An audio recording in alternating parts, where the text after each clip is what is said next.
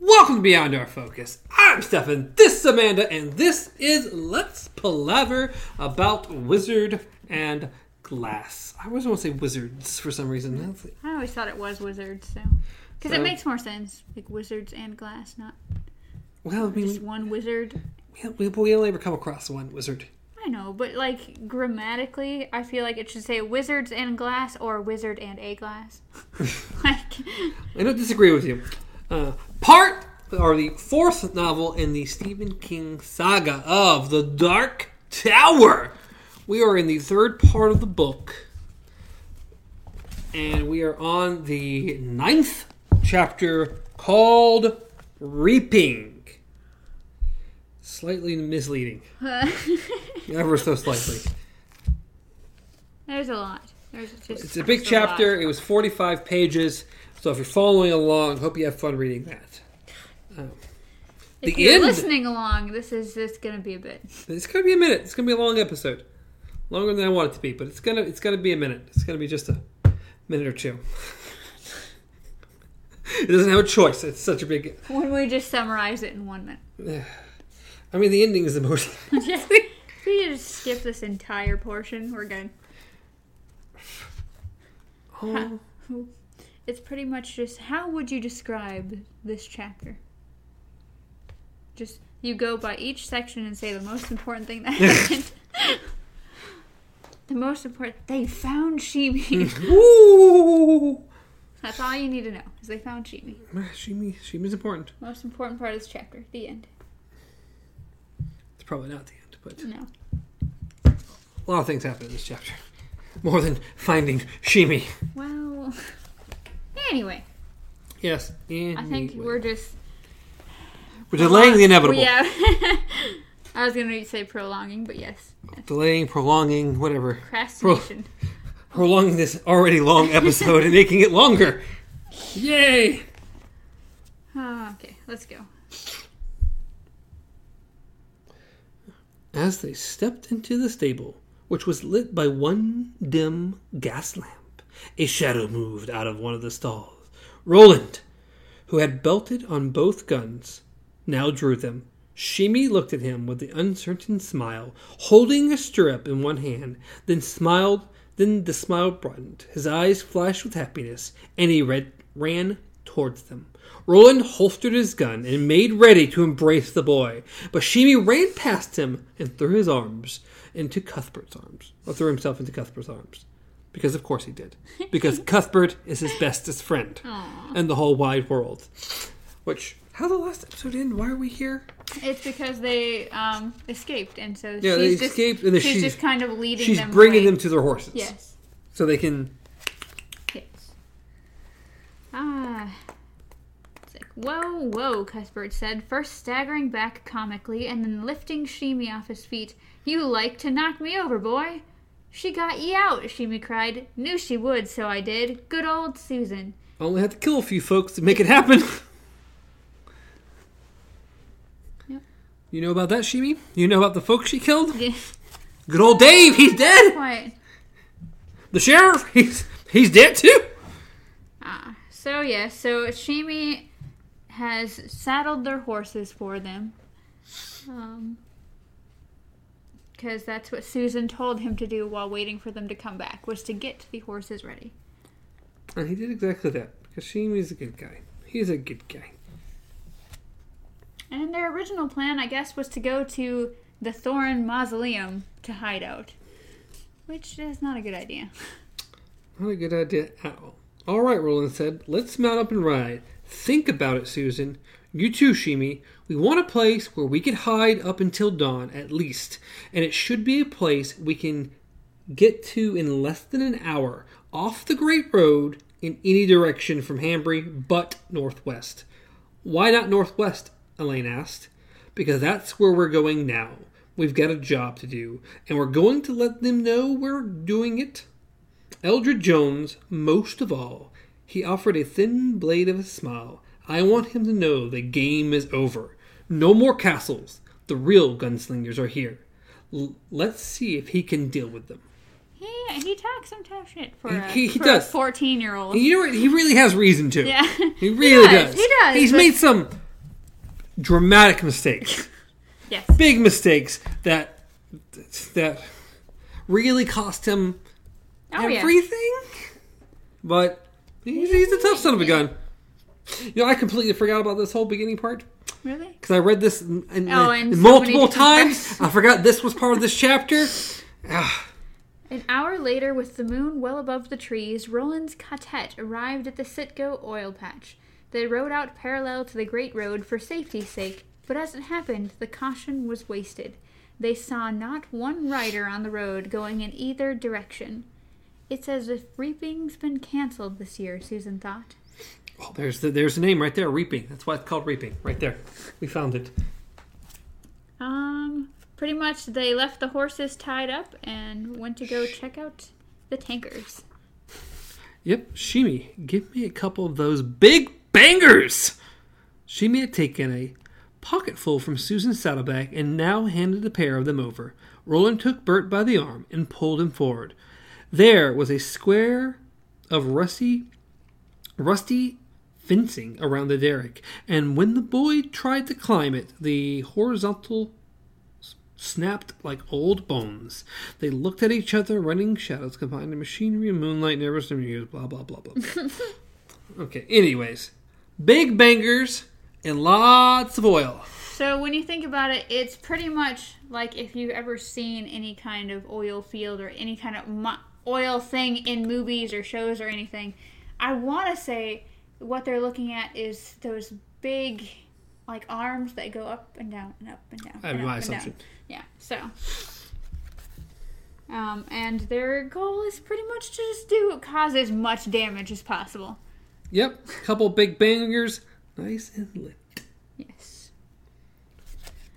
Um, so he, it's just Cuthbert and Roland. They go into one pretty much, and they he Roland pretty much says, you know, we're gonna light this, and you're gonna run ahead of me. Get out of my way, though. Yeah. Light it and run, he said. I'll hold it, give you much time as I can. That's for my benefit as much as for yours. I want a clear path back through the machinery. Do you understand? Cuthbert nodded against Roland's lip. Nodded against Roland's lips. Then turned the gunslinger head gunslinger's head so he could speak in the same fashion. What if there's enough gas here to burn the air when we make a spark? yeah. Uh, Well, then we're screwed. Basically, we're screwed if that happens. and Roland pretty much stepped back and just went, Yeah! we're just gonna we're just, we're just gonna try this. Just Swing it. Just swing it. it says Cuthbert tapped his chest above his heart and kissed his palm in the universal gesture of good luck. Then he touched the flame to the fuse. It began to sputter. Bert turned, pretended to bang off a covered block of machinery. That was Bert, Roland thought. He would joke on the gallows, and then dashed back down the short corridor they'd used to get there. Roland held the round firework as long as he dared, then lobbed it into the overflow pipe. He winced as he turned away, half expecting what Bert was afraid of that the very air would explode. It didn't. He ran down the short aisle, came into the clear, and saw Cuthbert standing just outside the broken bit of fencing. Roland flapped both hands at him. Go, you idiot, go! And then the world blew up behind him. Does it ever blow up? we we get a nice little action movie sequence where someone's running away and then just gets blown into the air. Yes, because that always happens. Yes. Um, and then a nice thing happens that they weren't expecting. They were expecting to have to go one by one and destroy one by one. Roland took took a quick look back over his shoulder and saw the remains of the derrick. About half of it was still good. Uh, were glowing blackish red like heated horseshoes around the flaring yellow torch that ran perhaps a 150 feet into the sky. It was a start. He didn't know how many other derricks they could uh, could fire before folks began arriving from town, but he was determined to do as many as possible, no matter what the risk might be. Blowing up the tankers at Hanging Rock was only half the job. Farson's source had to be wiped out. Yep. Further firecrackers dropped down further overflow pipes turned not to be turned out not to be necessary. There was a network of interconnected pipes under the oil patch, most filled with natural gas that had leaked in through un- ancient decaying seals. Roland and Cuthbert had no more than reached the others when there was a fresh explosion, and a fresh tower of flames erupted from the derricks to right of the one that had they had set afire. And next. And next. So pretty much And next. boom, boom, and then out of nowhere, one way across the field just blew up, and it's like, you know what? I think we're good. We're we're good. They are they're they're setting themselves. All we need to do was set one, and uh, a chain reaction. So once again, then they're sitting here watching this, and then Roland realizes, you know, we should probably go, otherwise we're gonna light on fire, and the horses are probably terrified because there's just loud noises, fire everywhere. Yeah, yeah. Things are things aren't so good, or things are really good. Yeah. I guess how you want to look at it. As Alain says, "Gods be kind." Uh, and now we move on to Jonas. Yes, we're with Jonas. At first, Jonas thought it was going on in his own head that the explosions were part of their lovemaking. And then we get this very long description of him and Coral. Pretty much. Overly unnecessary. Yes, overly, overly, overly. Pretty much, Coral is the only one who's ever made him feel this way, uh, and he just he doesn't know how he's done it without her this long. And that it was it's apparently so good that when explosions start going off, he just thinks it's part of the action. Things are good. Things are good. Ah. it says. uh, um,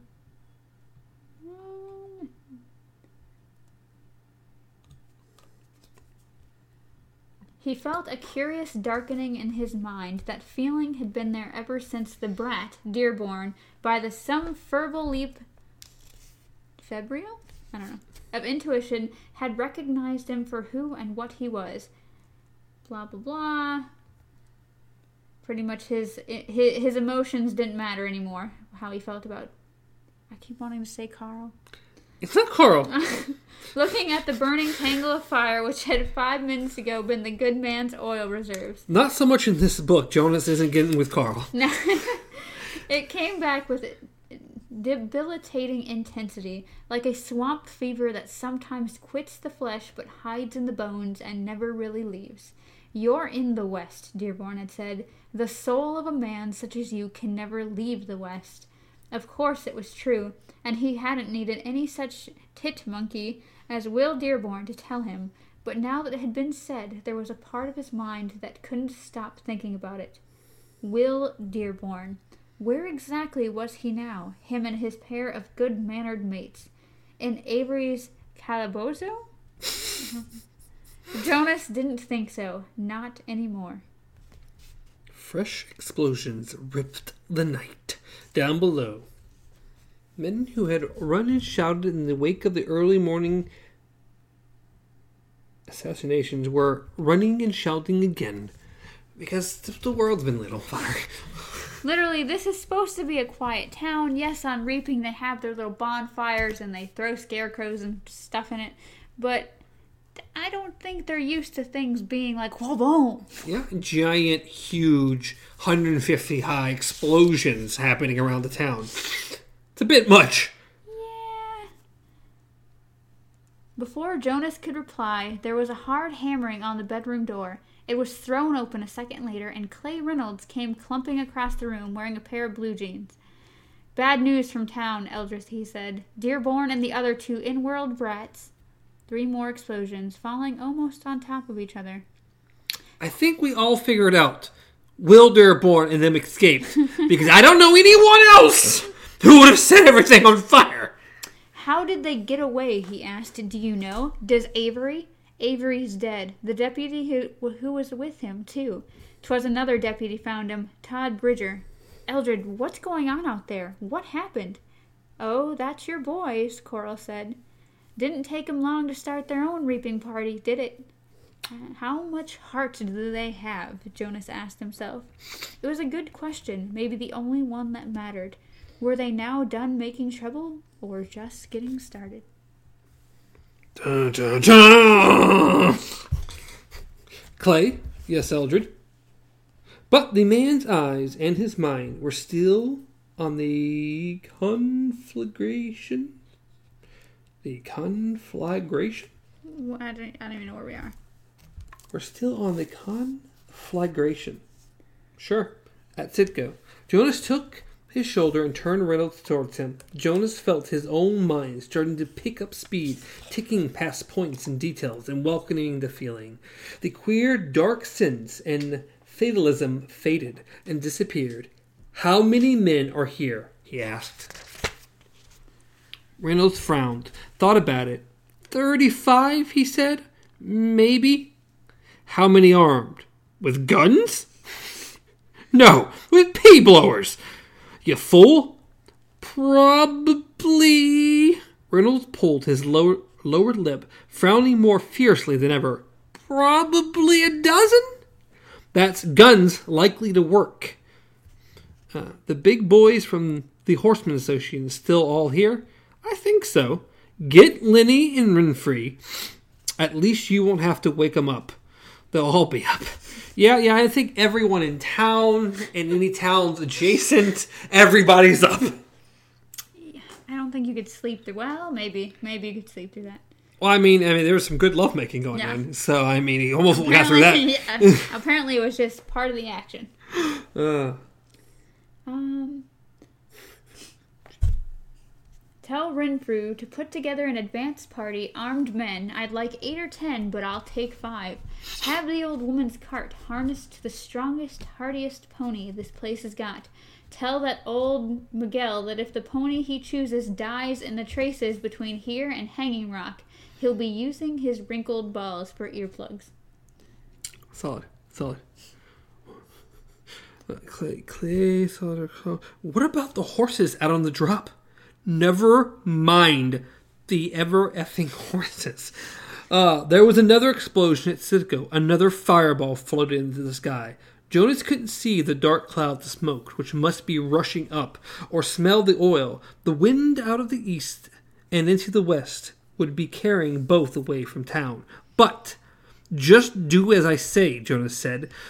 Jonas now saw his priorities in clear ascending order. The horses were at the bottom. Uh, Farson could find horses anywhere. Above them, where the tankers gathered a hanging rock, they were more important than ever now because the source was gone. Loose, lose the tankers, and the big coffiners could forget going home. Yet, most important of all was Farson's little piece of the wizard's rainbow. It was the one truly irreplaceable item. If it was broken, let it be broken in the care of George Latigo, not that of Eldred Jonas.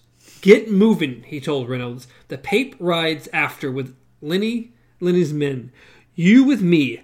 Go on, make it happen. And me? Coral asked. He, They're not done. no, They're we're not done. no. He reached out and tugged her towards him. I ain't forgot about you, darling. Coral nodded and reached between his legs. Obviously, in his theory, I think Uh, forgot about you. So apparently the action the action outside is over for him. It's time just to get back to what he was doing. Uh, Uh, it was Susan who came up with the place they should go, and like most solutions, it seemed completely obvious once someone had thought of it. And so, not long after Reaping Eve had become Reaping Morn, the five of them came to the hut in the bad grass where Susan and Roland had on several occasions met to make love. Hmm. Cuthbert and Alain unrolled blankets, then sat on them to examine the guns they had liberated from the sheriff's office. They had also found Bert's slingshot. They're hard calibers, Alain said, holding one up with the cylinder sprung and peering one eyed down the barrel. If they don't throw too high or wide, Roland, I think we can do some business with them.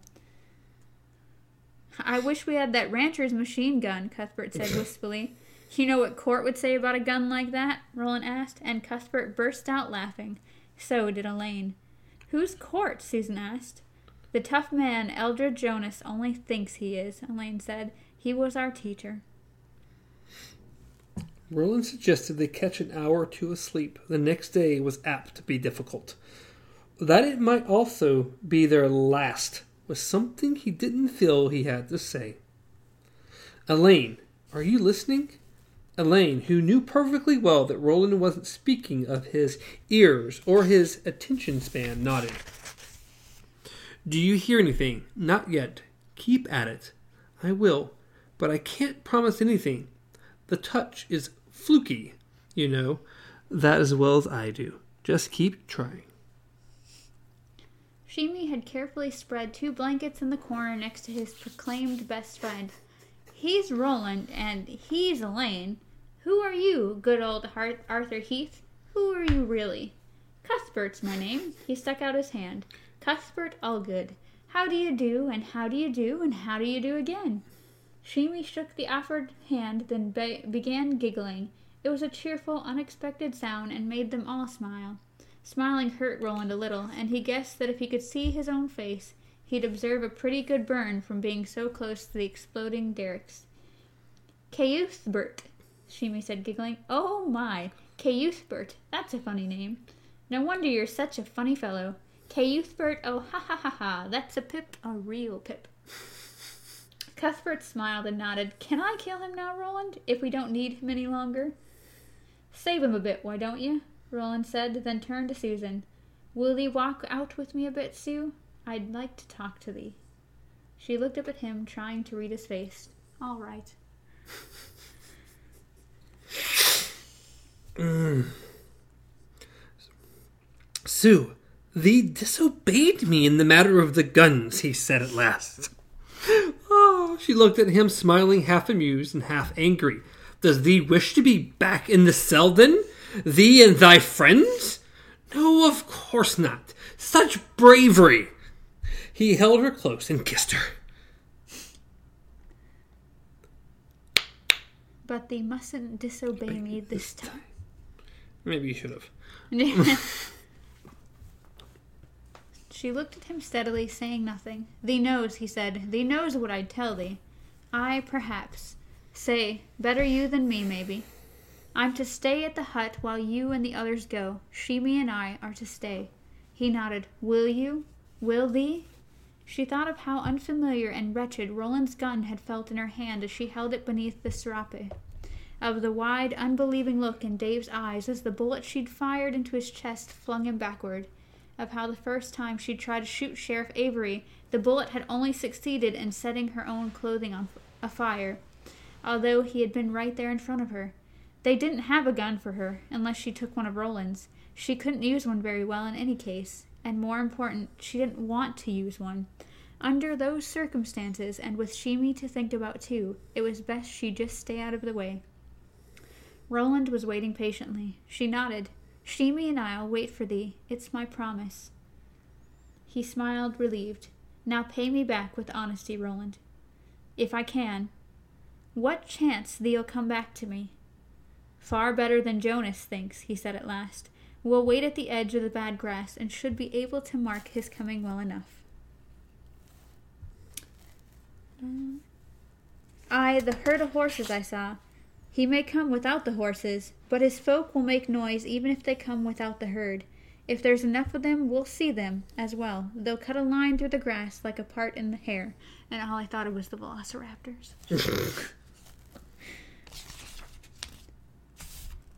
If they're looking for thee, Roland, if Jonas sends scouts ahead, I'll doubt he'll bother. If they do, why, we'll kill 'em. Silent if we can. Killing's what we were trained to do. We'll do it. She looked impatient and afraid. Thee hasn't answered my question. What chance I'll see thee back? He thought it over. Even toss, he said at last. Those seem like pretty crappy odds. 50-50. Pretty much 50-50. That's exactly what it is.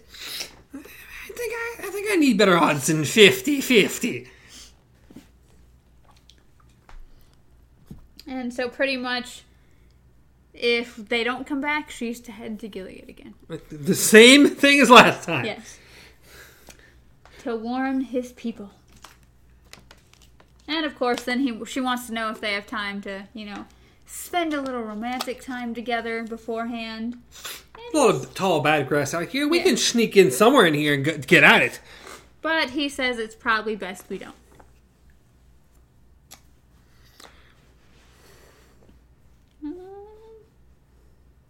And then, of course, it says, She said and took his hand. For a moment it trembled on her lips to tell him that she was kindled with his child. But at the last moment she kept silent.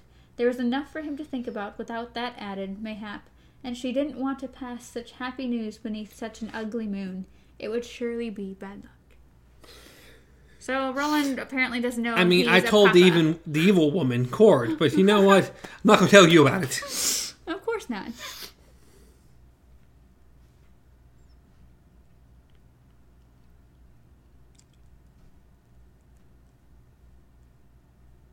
Awkward silence.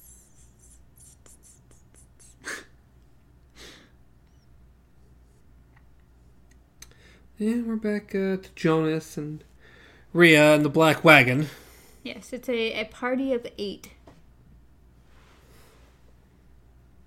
Um, Yep, Carl wanted to come along, but Jonas insisted no. if we're killed, you can go on more or less as before, he, he said. You'll be nothing to tie.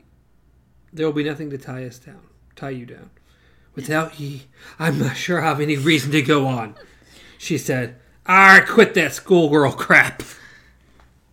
You'll do just fine. yeah, pretty much you'll live on, and if everything goes well, just meet us in Ritzy, that hoedown place that was way out in the middle of nowhere.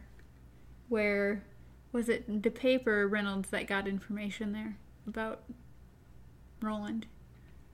I think it was DePape. I'm thinking. I'm thinking Because he's the one that uh, got in trouble with Jonas for starting stuff.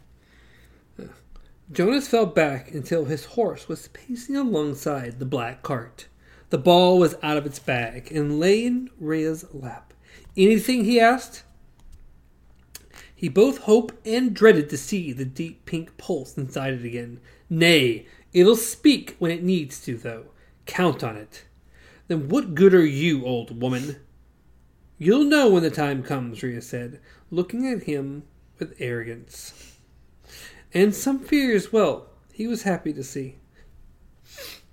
Jonas spurred his horse back to the head of the little column.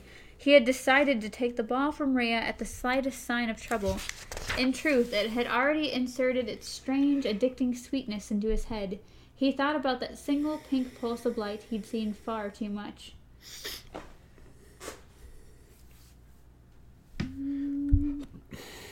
Of course, he wants a party of 30 men.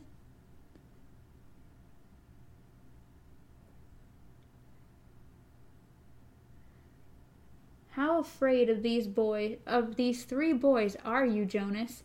Afraid for both of us, I guess, since you're too stupid to know who they are or what they're capable of. He raised his own neckerchief, then forced his voice into a more reasonable timbre.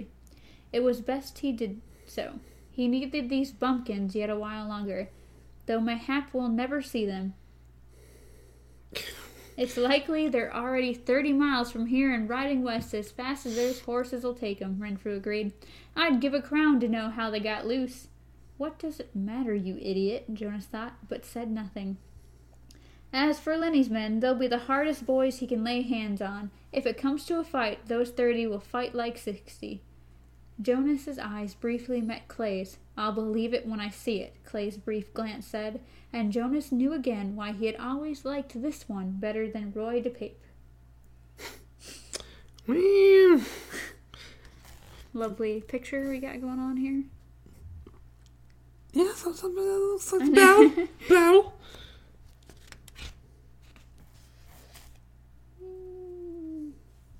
So they get closer to the bed grass. Zabad grass. Hmm.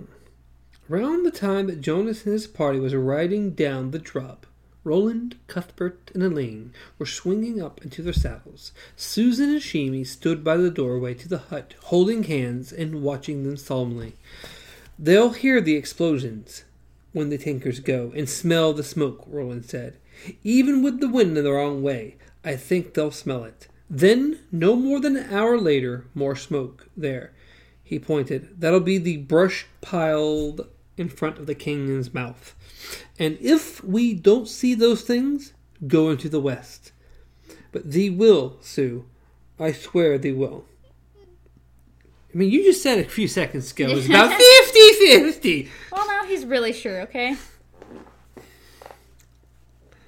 Don't, don't lie over here. Go thy course in safety, Susan said as she drew back from him. Ay, Sheemie added suddenly, stand and be true, all three. He came forward himself and shyly touched Cuthbert's boot. Cuthbert reached down, took Sheemie's hand, and shook it. Take care of her, old boy. Sheemie nodded seriously. I will. Come on, Roland said. He felt that if he looked at her solemn, upturned face again, he would cry. Let's go. They rode slowly away from the hut, but before the grass closed behind them, hiding it from view, he looked back a final time. Sue, I love thee. She smiled. It was a beautiful smile. Bird and bear and hare and fish, she said. The next time Roland saw her, she was caught inside the wizard's glass. Thank you for that foreshadow. Always. that. Always. Always. We've gotten crap ton of it.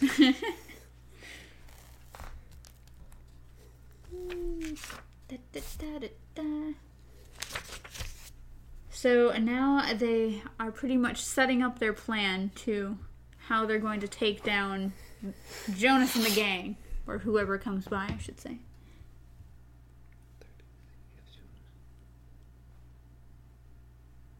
If Jonas still has his confidence, he'll come soon, in a small party, whatever gunnies he can put together on short notice, and he'll have the ball. In that case, we'll ambush them, kill them all, and take the wizard's rainbow.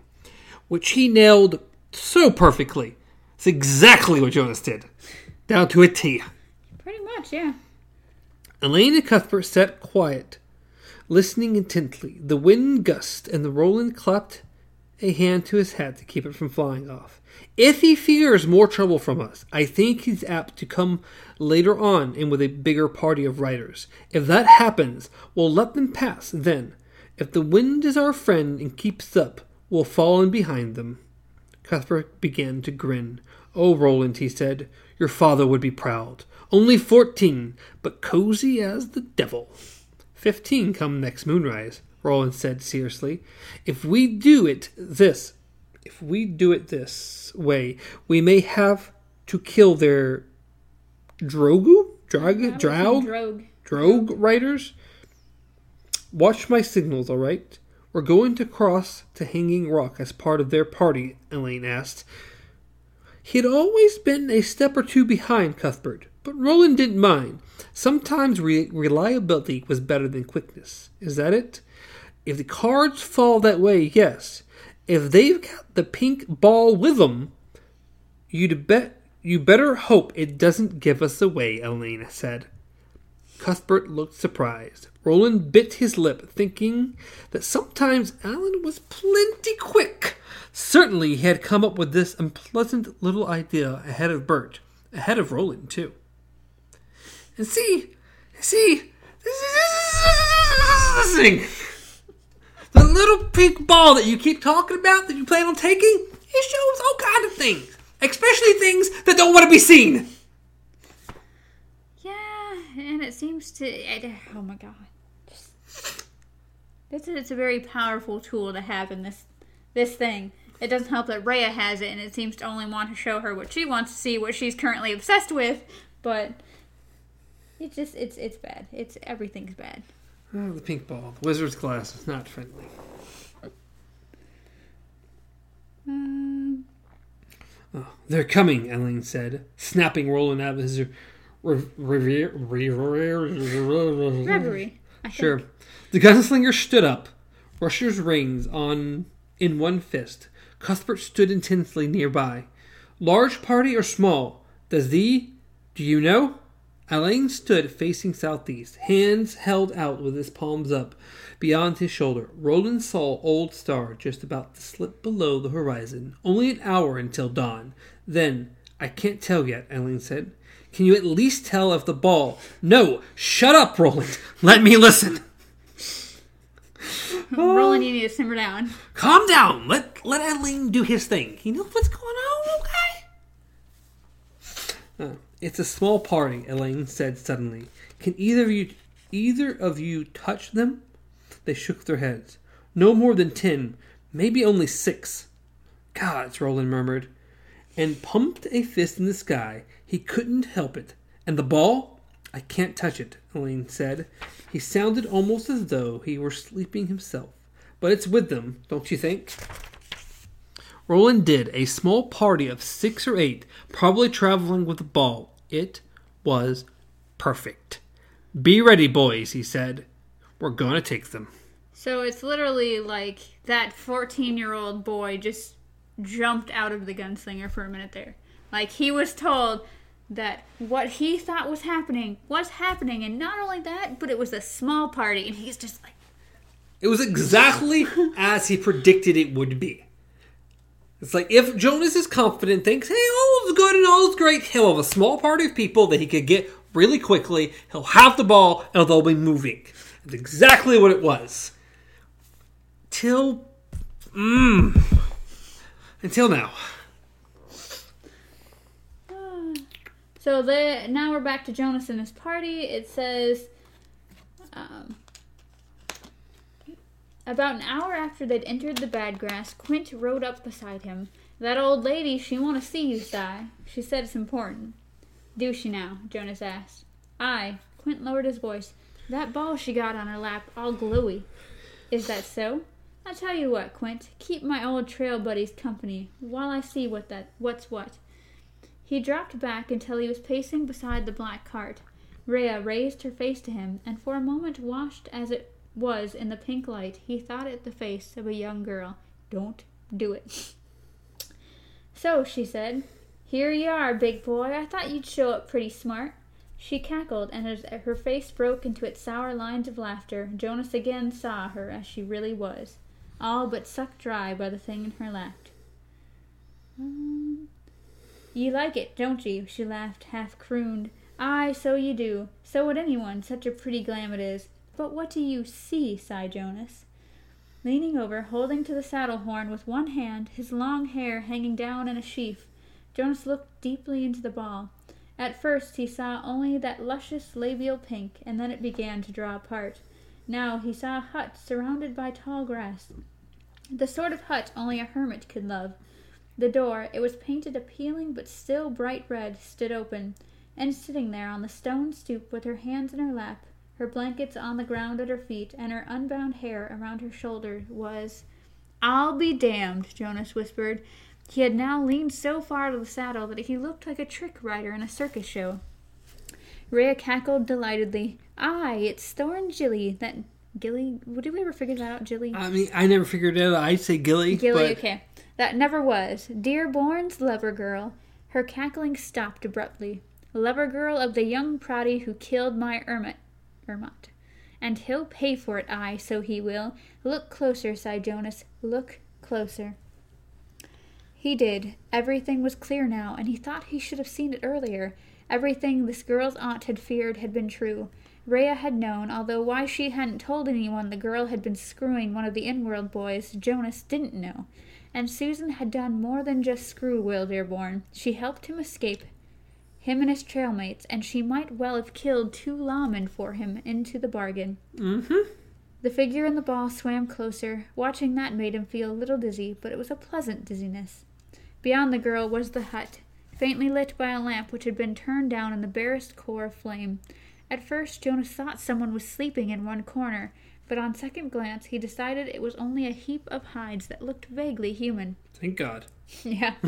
Do we spy the boys? Rhea asked, seemingly from a great distance. Do we spy on my Lord sai? No, he said. She's alone. Looks as if she's waiting. Aye, Rhea gestured above the ball, a curt dusting off movement of the hands, and the pink light was gone. Jonas gave a low, protesting cry, but no matter. The ball was dark again. He was rewarded by a slow return of his wits. It helped to remind himself that Rhea's gestures were as meaningless as the puppets in a Pinch and Jilly show. The boy did what it, the ball did what well, okay, it wanted, not what she wanted. Meanwhile, the ugly old woman was looking at him with eyes that were perversely shrewd and clear. Waiting for what, do we suppose? she asked. There was only one thing she could be waiting for, Jonas thought, with rising alarm. The boys, the three beardless sons from Inworld, and if they weren't with her, they might well be up ahead, doing their own waiting. Waiting for him. Possibly even waiting for. Listen to me, he said. I'll only speak once, and you best answer true. Do they know about that thing? Do those three boys know about the rainbow? Her eyes shifted away from his. It was answer enough in one way, but not in another. She had things she had had things her way all too long up there on her hill. She had to know who was boss down here. He leaned over again and grabbed her shoulder. Tell me. They might know of it. The girl might have seen something that night she came to be. Are let go, you're killing me. If I wanted to kill you, you'd be dead. He took another longing glance at the ball. Clay, hold up. Yep, now we gotta start getting things in order. Yep. As uh, Reynolds and Renfrew reined back, Jonas raised a hand to halt the vaqs behind him. vaqs, huh? The wind through the grass. Jonas stared ahead into the dark, even though he knew it was fruitless to look for them. They could be anywhere, and Jonas didn't like the odds in an ambush. Not one bit. He rolled to where Clay and Renfrew were waiting. Renfrew looked impatient. What's the problem? Dawn'll be breaking soon. We ought to get a move on. Do you know the huts in the bad grass? Aye, most. Why? Do you know one with a red door? Renfrew nodded and pointed northish. Old Sunni's place. He has some sort of religious convention, a dream and a vision or something. That's when he painted the door red. Hmm. He's gone to the many folk these last five years. He no longer asked why, and at least. He had seen something in Jonas' face. The question. Jonas raised his hand, looked at the blue coffin tattoo for a second, then turned back and called for Quint. You're in charge, Jonas told them. Quint, shaggy eyebrows shut up. Me? Shaggy. Yar, but you're not going on, though there's a bit of change of plan. What? Listen and don't open your mouth again unless there's something you don't understand.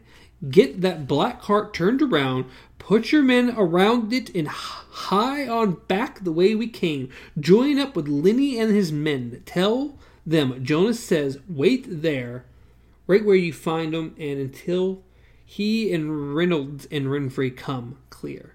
Come clear? Quint nodded and looked bewildered, but said nothing. Good. Get about it, and tell that witch to put her toy back in its bag. Hmm. So yeah. So now with the help of the wizard's rainbow, Jonas is a lot more aware. Hmm. If she's out here in the bad grass hiding, and she helped them escape, that means they're probably out here in the bad grass, waiting for me. Pretty much. And we don't have nowhere near enough people right now to try to deal with these kids. It says, if they attack, they'll try to take the ball, and Sai, mark me well, any man who doesn't die protecting it will wish he had. Tell them that. Aye, boss. When you reach Lengyll's party, you'll be safe. How long should we wait for you if you don't come? Till hell freezes over. Now go. We're going to make a little side trip, boys. Yes, they are. Roland Alain's voice was low and urgent. They've turned around. Are you sure? Yes, there's another group coming along behind them. A much larger one. That's where they're headed. Safety in numbers. That's all, Cuthbert said. Hmm, yeah, yeah, but. Do they have the ball, Roland asked. Can you touch it yet? Yes, they have it. It makes them easy to touch even though they're going the other way now. Once you find it, it glows like a lamp in the mine shaft. Does Rhea still have the keeping of it? I think so. It's awful to touch her Well, yeah. in every way possible. Um, Jonas is afraid of us, Roland said. He wants more men around him when he comes. That's what it is. What it must be. Unaware that he was both right and badly out in his reckoning. Unaware that for the first of a few times since they had left Gilead, he had lapsed into a teenager's Disastrous. Disastrous, sure. Certainty. What do we do? Alain asked. Sit here, listen, wait. They'll bring the ball this way again if they're going to Hanging Rock. They'll have to. Susan, Cuthbert asked. Susan Sheemie, what about them? How do we know they're all right? I suppose that we don't. Roland sat down cross legged, with Rusher trailing rings in his lap. But Jonas and his men will be back soon enough, and will and when they come, we'll do what we must. Yeah, Alain realizes people have turned around. Alain did not realize that few people have broken off and doing something different. Yeah, he he picked up on the fact that the entire group has shifted direction, but beyond that, there's no. Oh, this person went this way. This person this went. They stopped for a minute and had to talk about something. Like, what's going on? They're all separating from each other. It's a little confusing. What's going on here? So yeah, how do we know Susan and Sheemie are safe? Maybe you guys just should have just should have attacked them. Just Yeah, I mean they they've turned around. Perfect time to take him from the back.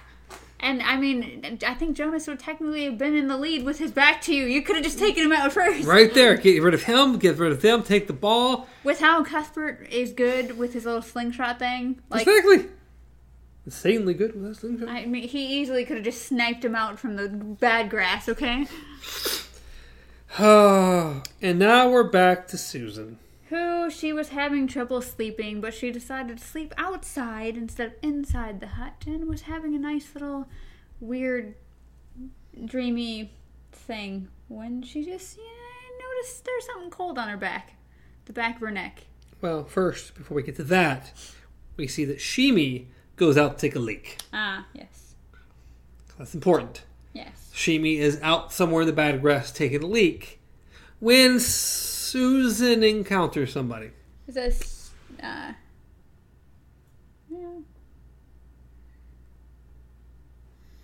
It says, and what woke her wasn't Sheemie's return from his necessary, but a cold circle of steel pressing into her neck. There was a loud click that she recognized at once from the sheriff's office, a pistol being cocked. The willow grove faded from the eye of her mind. Shine, little sunbeam, said a voice.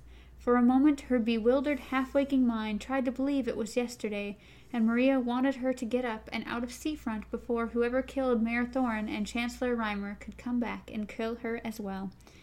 No good. It wasn't the strong light of mid morning that her eyes opened upon, but the ash pallid glow of a five o'clock.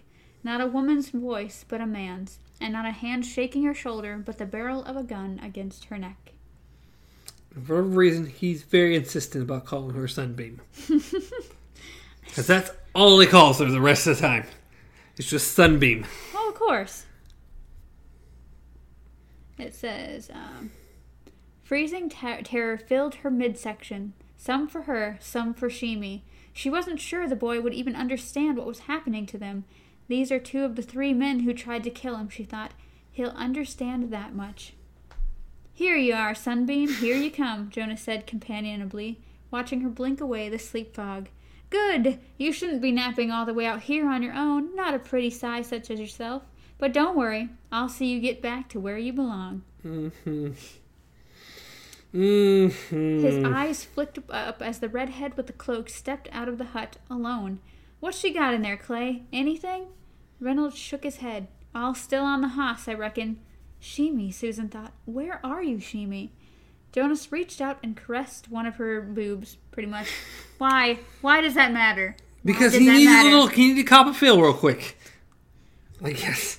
Tender and sweet. No wonder Dearborn likes you. Get your filthy blue marked hand off me, you bastard. Um, And then, of course, they start looking at the. Oh, she. He notices uh, Capi. Or Capri. Yeah, no, they call him Capi. Smiling, Jonas did as she bid. He turned his head and regarded the mule. I know this one. It belongs to my good friend Coral. Along with everything else, you've turned livestock thief. Shameful, shameful, this younger generation. Don't you agree, Sai Renfrew? But her father's old associate said nothing. His face was carefully blank, and Susan thought he might be just the tiniest tad ashamed of his presence here.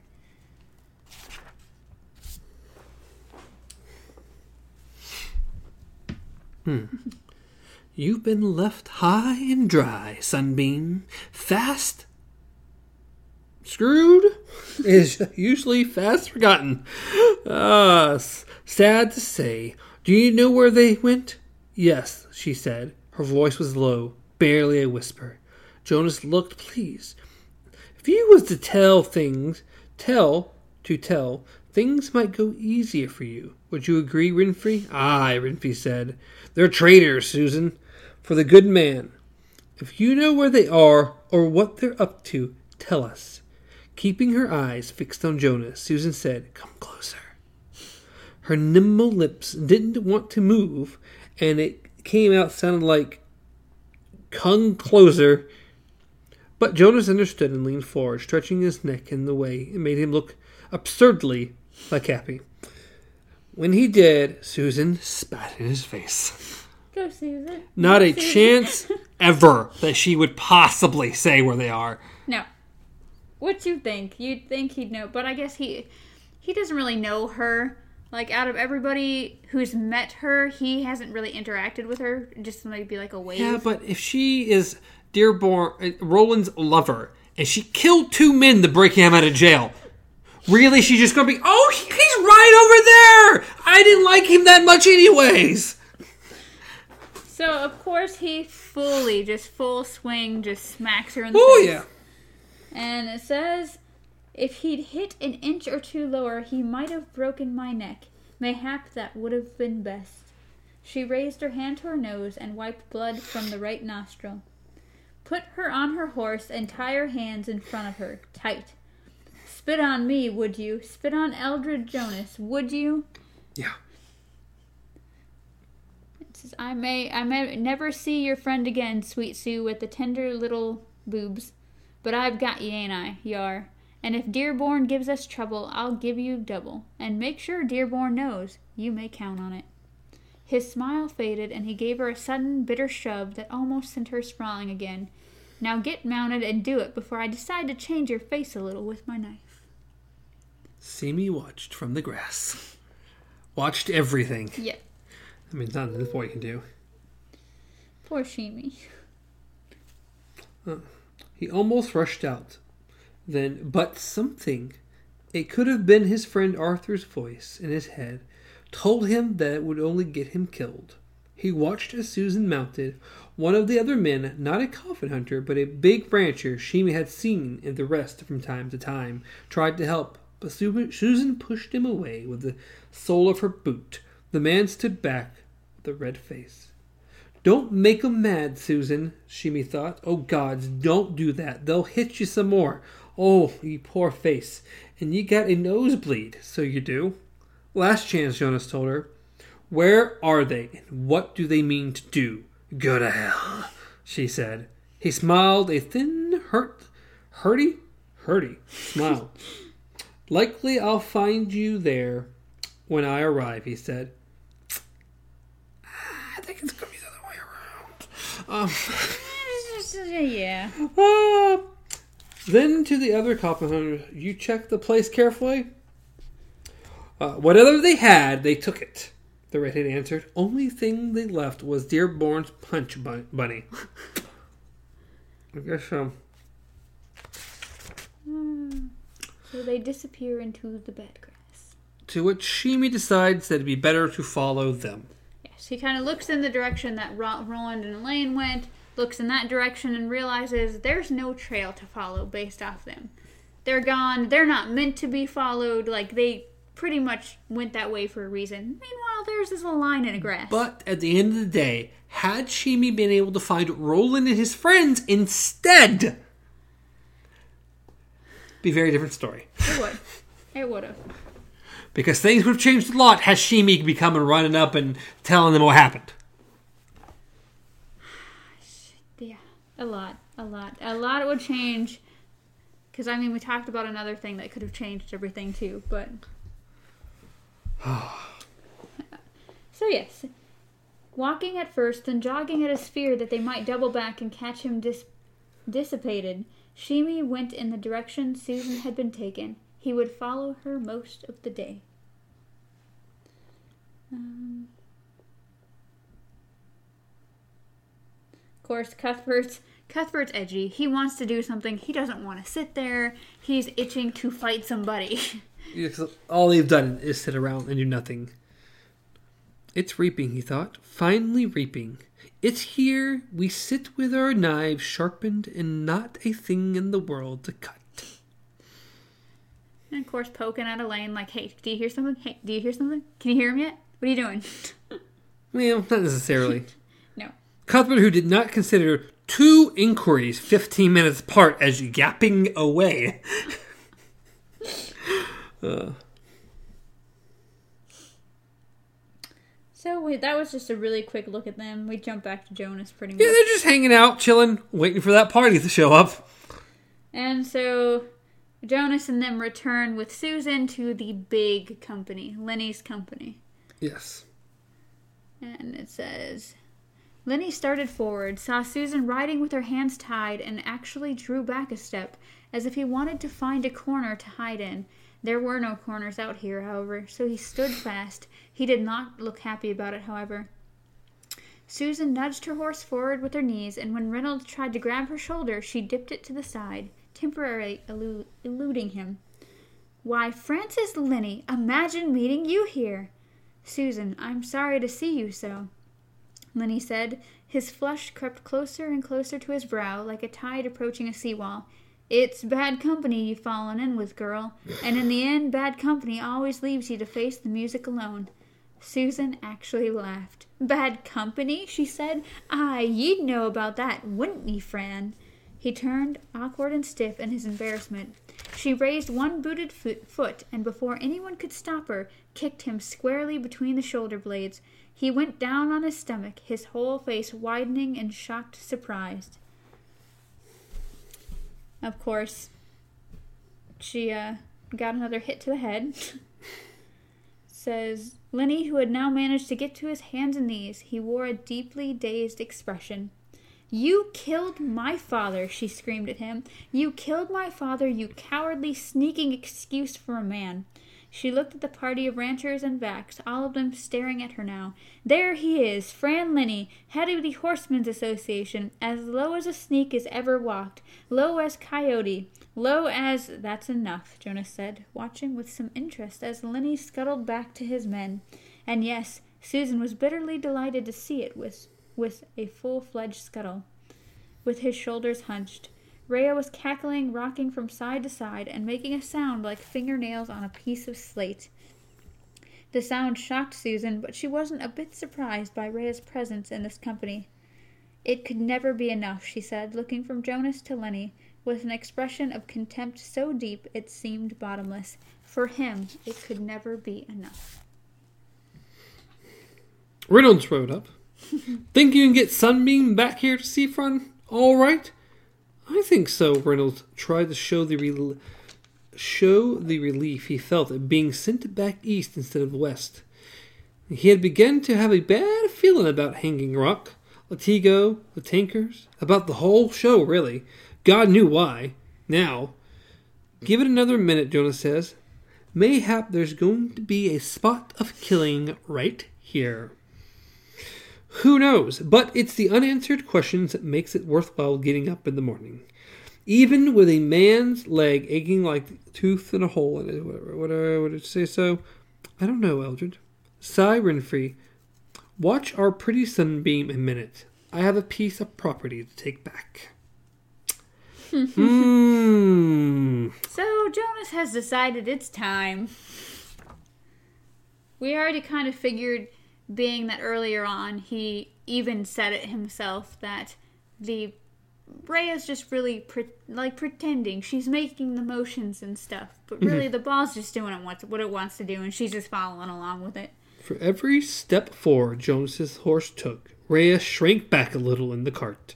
Her eyes shifted from side to side in their deep sockets, looking for a way out, but there wasn't. But it, wa- it wasn't there. Keep away from me, ye cherry man, she cried, raising a hand towards him. With the other, she clutched the sack with the ball in it ever more tightly. Keep away, or bring the lightning and strike ye dead, where ye sit on your horse, ye harassed friend too. Jonas thought Roy hesitated briefly at that, but Clay never did.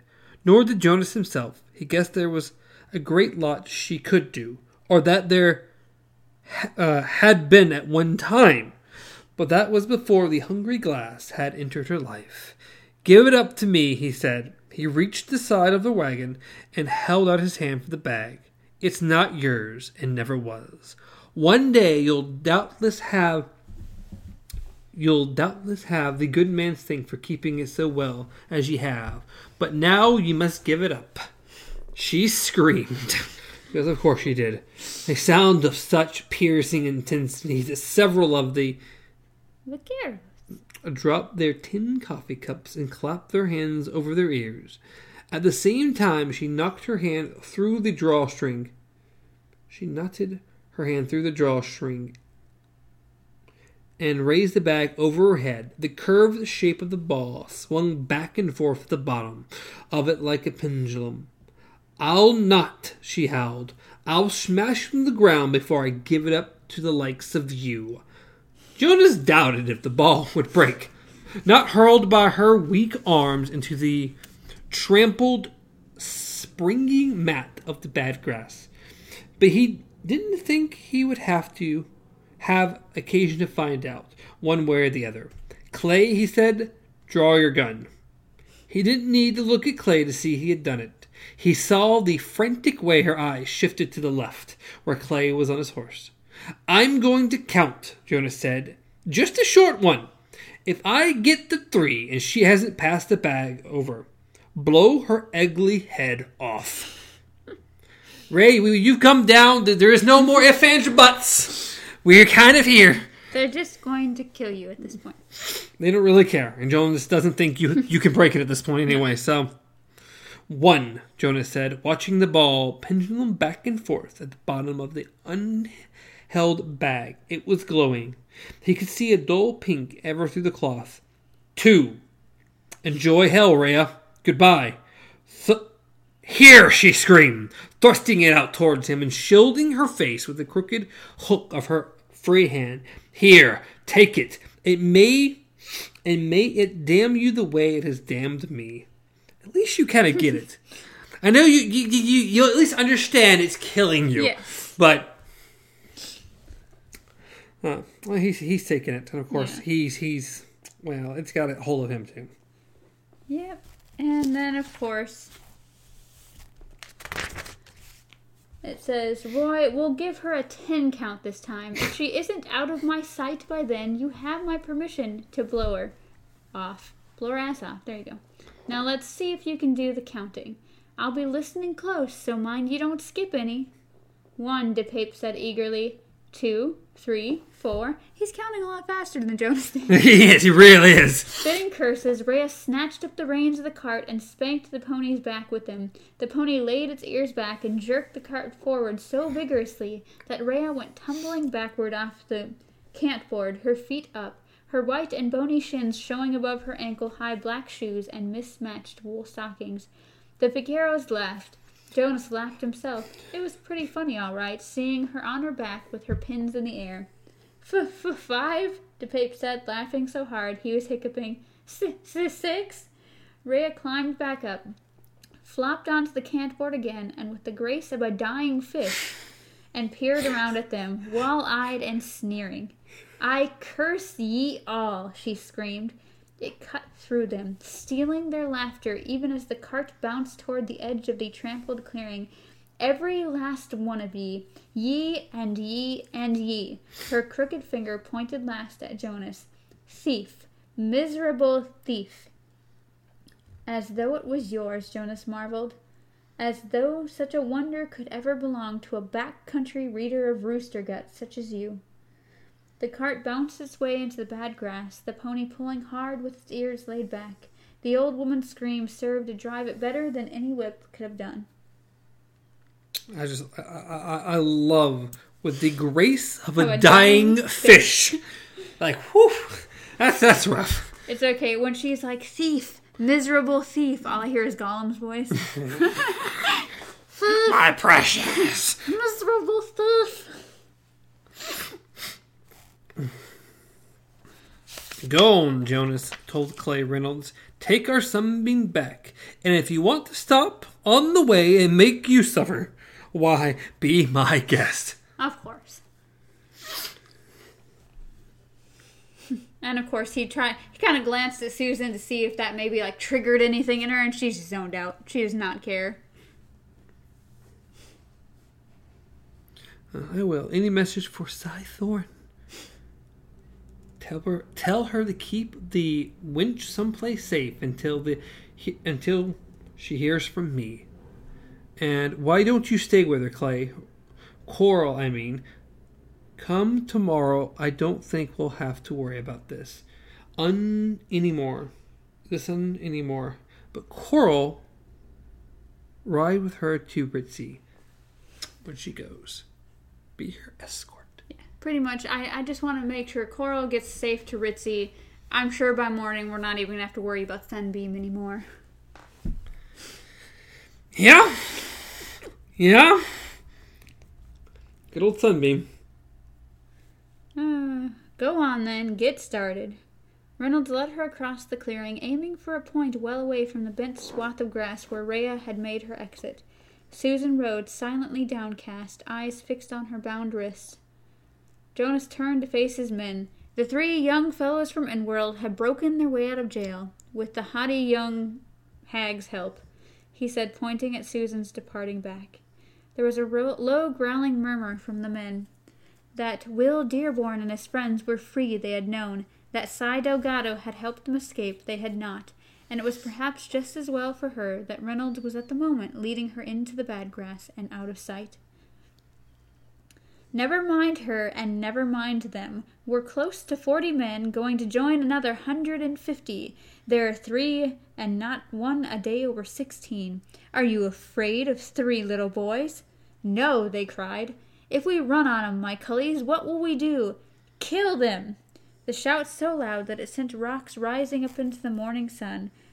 Oh, rooks. Wow. I was like, that's some flying rocks, buddy. Ah!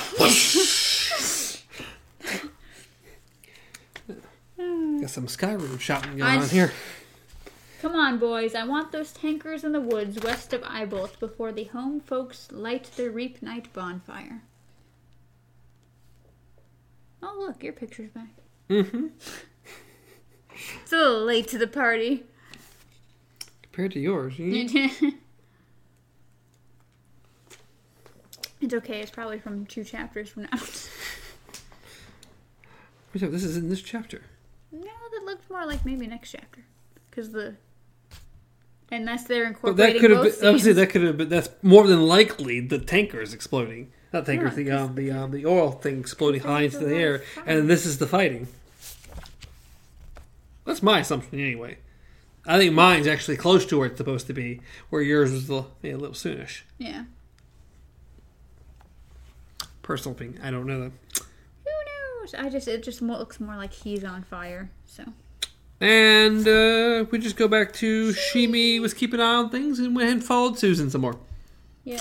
That's kind of what this chapter He is. pretty much he pretty much gets there and finds that they kind of left Capi behind, and he's like, "I'm sure you'll find your way home." Because he realized that if he brought the mule with him and it made noise, everything's lost. It would be bad So- for him. Very bad for him. And they're coming again, Alain said a moment before Roland sensed it. Sorry, I just looked at how many pages were left. This is kind of that point where I had stopped and was like, I gotta be almost done. And then I was like, damn. Yeah, it's a little further, but yeah, it's just like can this chapter end? There's just so much happens in this chapter. It's just because we were so used to those short little chapters that when we Those got to little this 20, one, 25 pages, like, oh, these are nice. and like this is about that point where it'd be like, oh, this is the next chapter, and it's not. So it's just like, Let's be past the next chapter. Normally. so yes, they're coming back.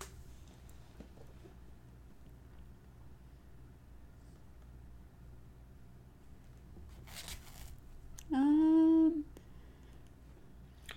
Yep, they're getting the slingshot ready, and Yes, because it pretty much said that much of it's on you, meaning we know you're the best shot. So yes, when it comes to that slingshot, Cuthbert is the one they'll have to rely on. Bag. How many big bangers? Enough, Roland. Smiling with the laughter gone. The big bangers. The ones out at Hanging Rock will hear the shooting once it starts, won't they? Al asked. Roland nodded. With the wind blowing from us to them, there's no doubt of that. We'll have to move fast then.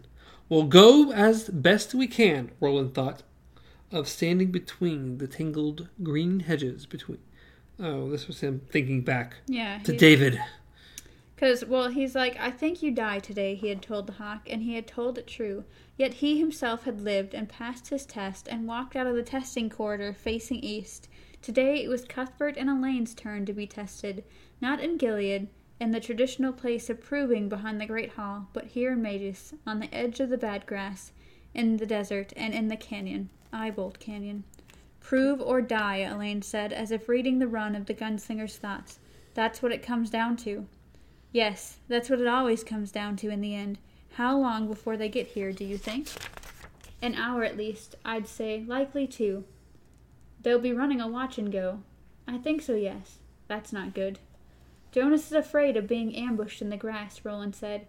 Maybe of setting fire to it around him. They'll loosen up when they get into the clear. You hope, Cuthbert said. Ro- Roland nodded gravely. Yes, I hope. Yeah, there's a lot of hoping going on. Yeah. And we're back to Susan and Reynolds. Which pretty much he had to stop to take a piss and asked her if she needed to do the same. And of course she taunts him, because that's what she does. I'll help you down, but don't say no now and whine about it later. Uh, you're afraid. Big, brave regulator that ye are. You're scared, ain't ye? Aye, coffin tattoo and all. Reynolds tried to tried a contemptuous contemptuous grin. I didn't it didn't fit his face very well this morning. You ought to leave the fortune telling to those that are good at it, Missy. Now, do you need a necessary stop or not? No. And ye are afraid. Of what?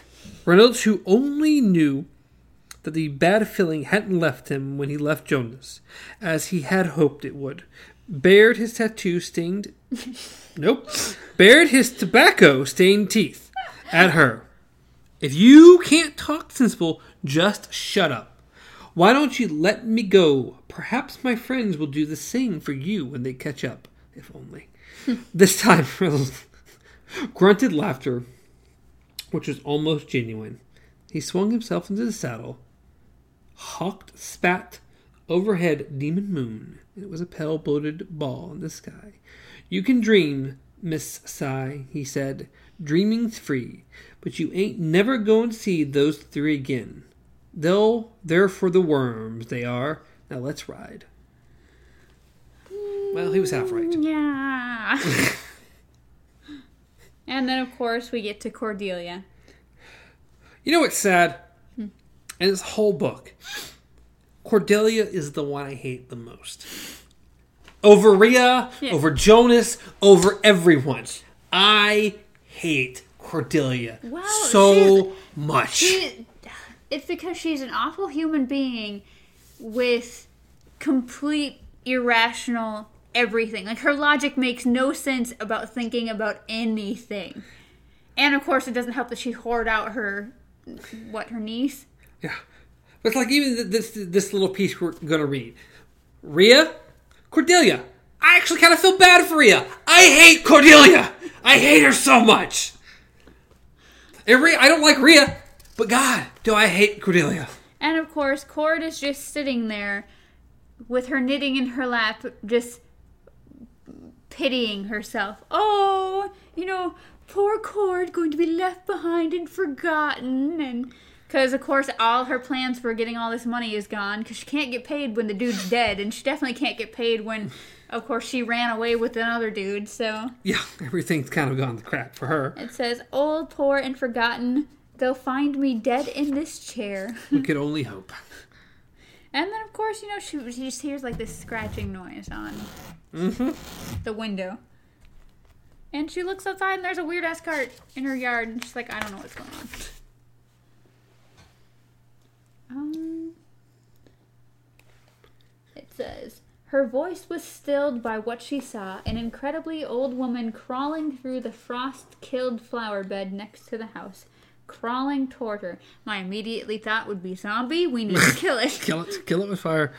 Good woman, help me, the spectre gasped. Help me if ye will, for I'm about done up. The hand holding the chunk of ash sagged.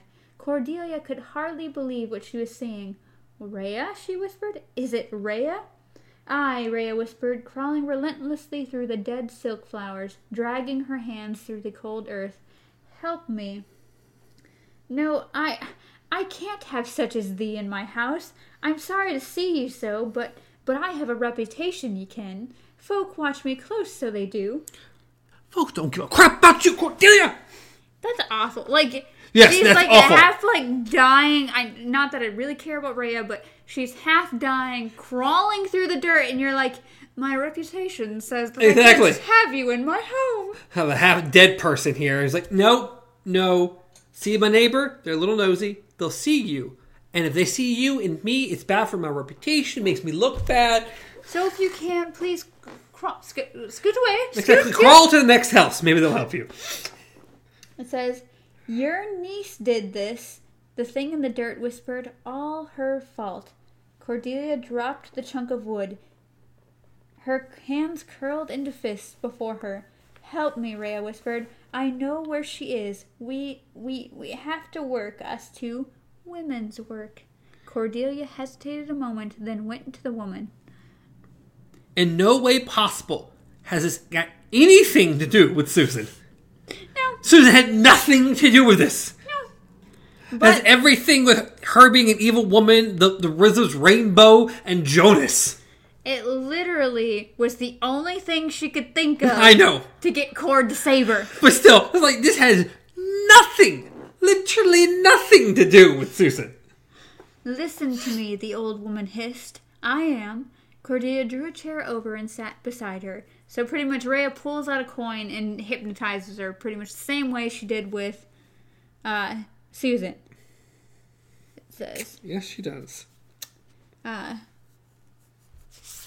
so she hooked up at the same time she raised her other hand, twirling the silver medallion. The crone whispered, and after a bit Cordelia began to nod her understanding. Do it then, now, for I can't last much longer as I am, and I'll need a bit of time after mindy. So she drinks Cordelia's blood. Essentially, Cordelia unbuttons her dress, cuts her stomach somewhere, Yeah. and Rhea feeds like a vampire. It's like really interesting. It's like, huh? We've got nothing like this the whole whole book, and all of a sudden we got Rhea feeding off her like a vampire. It's weird. Pretty much. I just, I, I don't know. I didn't. Yeah. It says, well, it says, Miss, would you pay her back? Rhea asked, for that's why I've come to ye. Miss, oh, so young and pretty, Cordelia murmured. Yes, I'd be repaid of her, so I would. To the death?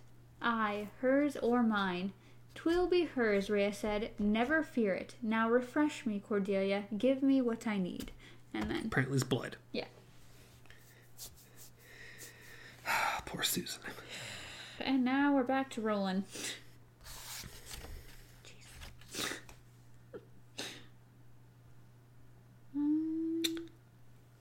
Yeah, things, things, things start happening. Oh, the first, pretty much what this opens up to is Roland is laying there. They're finally hearing them closer and getting closer, and then that sudden realization, like, oh my god, what if they just literally just trample right over us? Like, what are we gonna do if they come straight at us? Like, it, did we do all this planning? Did we get all this far to literally just be trampled to death? Ka surely hadn't brought them all this way to end it in such a fashion. Had it? And all these miles of bad grass, how could that party of oncoming riders possibly strike the one point where Roland and his friends had pulled up? But still, they closed in, and the sound of the attack and buckle and the men's voices grew ever sharper. They don't hit them, of course, No. because that, we, we we're not gonna, we're not in, this, this doesn't end here. But still, They had to stay put. It was too late to move without being heard. Roland drew his guns. So, Roland, I have to ask once again, of course, how do you see all the angles of this story? how do you know Rhea got a spent cord and drank her blood? It's it's all in the wizard's glass. Yeah, yeah, The yeah. wizard's glass told him. You know what? You see a little too much, Roland, okay? Uh, in the end, the plow missed the moles by 60 feet. The boys could actually see the horses and riders flashing through the thick grass. Uh, Roland easily made out that the party was led by Jonas, DePape, and Lengyll, riding three abreast. They were followed by at least three dozen others, glimpsed as roan flashes and the bright red and green of serapes through the grass. They were strung out pretty well, and Roland thought he and his friend could reasonably hope they'd string out even more. The, boy, the boys waited for the party to pass, holding their horses' heads in case one of them took in mind to wicker a greeting. Jesus, that'd been horrible. When they were gone, Roland turned his pale and unsmiling face to his friends. Mount up, he said. Reapings come. Well, there you go. See, they, they, they've given plenty of reason to try to call this reaping, but literally a billion percent. The next chapter is reaping. But no, it's Demon Moon Part 2 or whatever. But no, could you have imagined if, like, they're sitting there waiting in the grass, and all of a sudden one of the horses see the other horse go by and goes, "Hey, what's up?" like, well, we're dead. Because I'm sure at that point, Jonas and everybody else would have just literally shot into the grass. Didn't care where it was, didn't care who it was. They would have just shot the entire area. The end. And Roland, how are you talking to us? You're dead.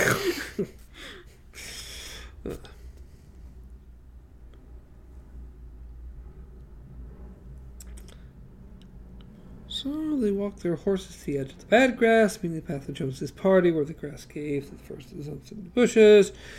The wind howled.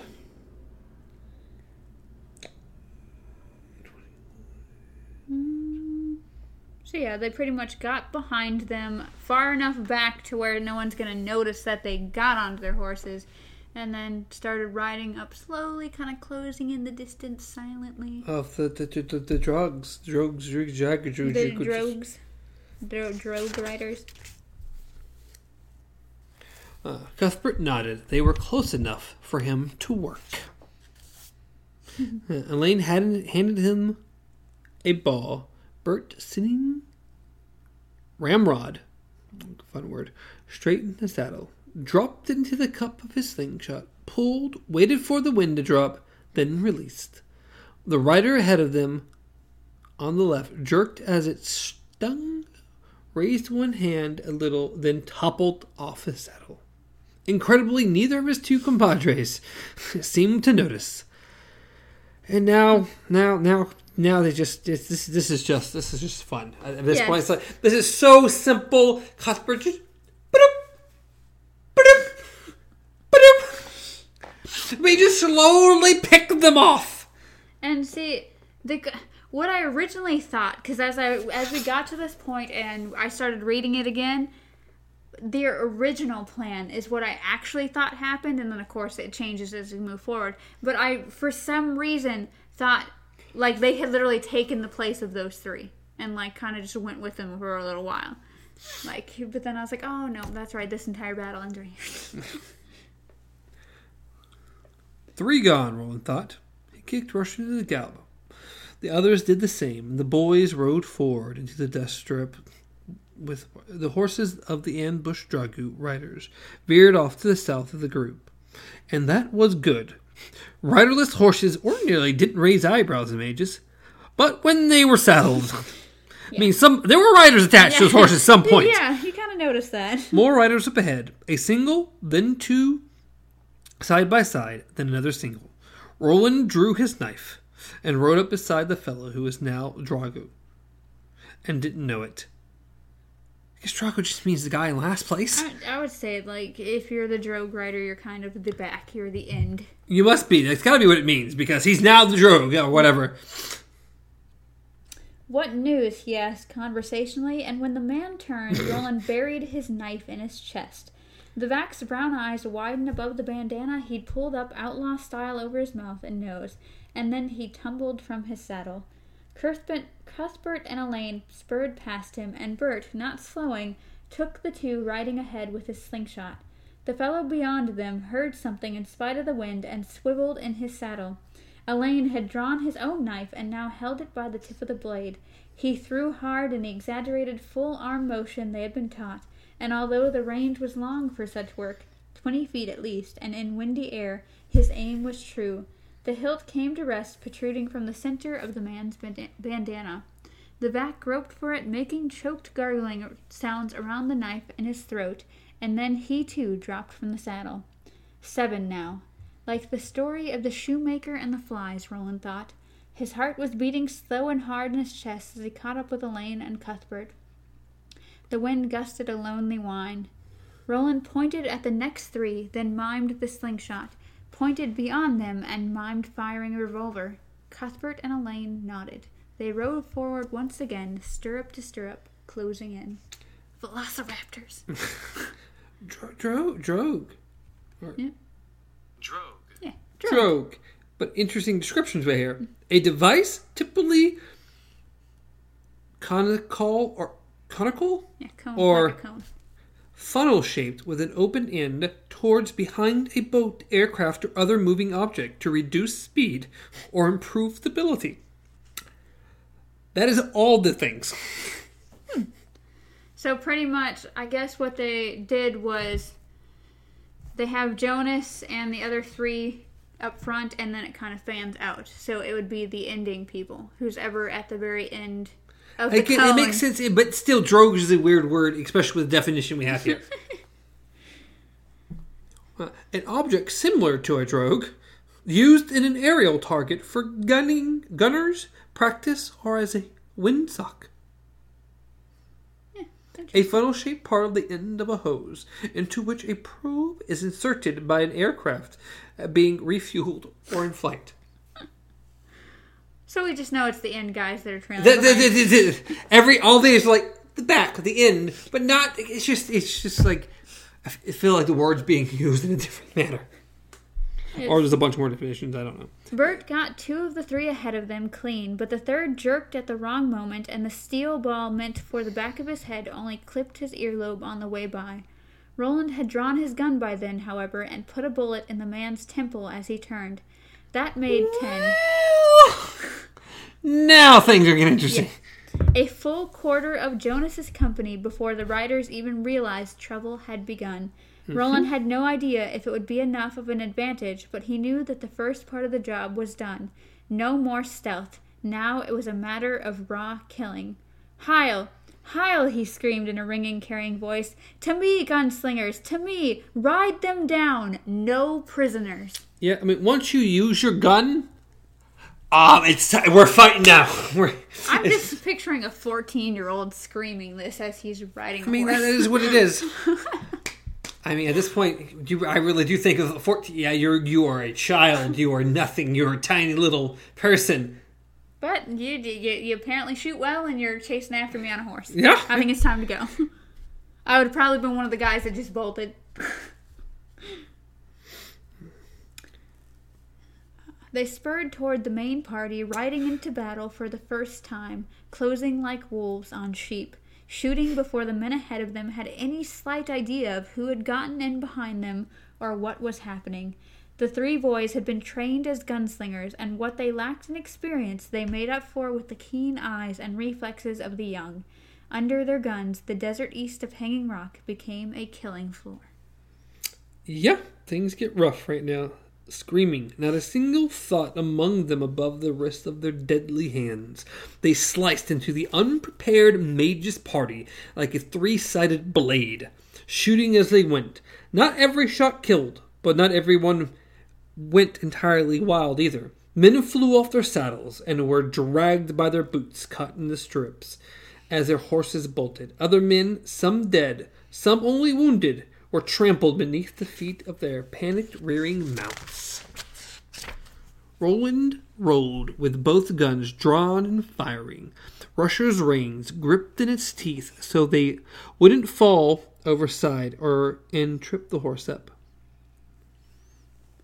I feel like I've seen a picture of this.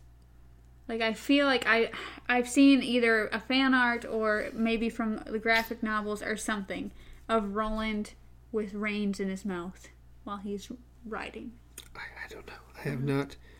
Cuthbert caught up to Roland on the right side and shot two more men off their horses. He gave Roland a fierce and blazing grin. I was right, he shouted. These are hard calibers. He's he's kind of on that that high. That We're doing great. Everyone's dying. The guns are doing what they need to do. We're going. He's on that adrenaline gunslinger high right now. So Things are working well. Uh,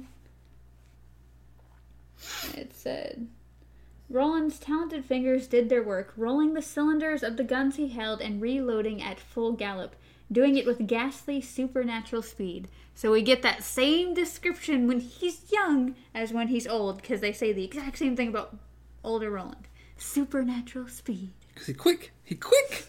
He's super quick. And then beginning to fire again. Now they had come almost all the way through the group, riding hard, laying men low on both sides and straight ahead as well.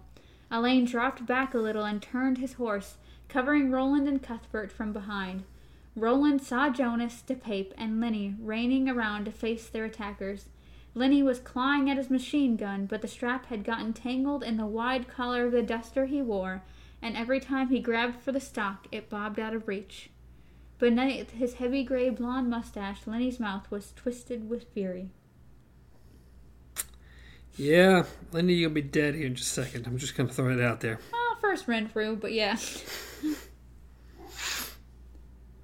um, Roland had no thought of retreating or perhaps jigging to one side or the other. He had, in fact, no thoughts at all.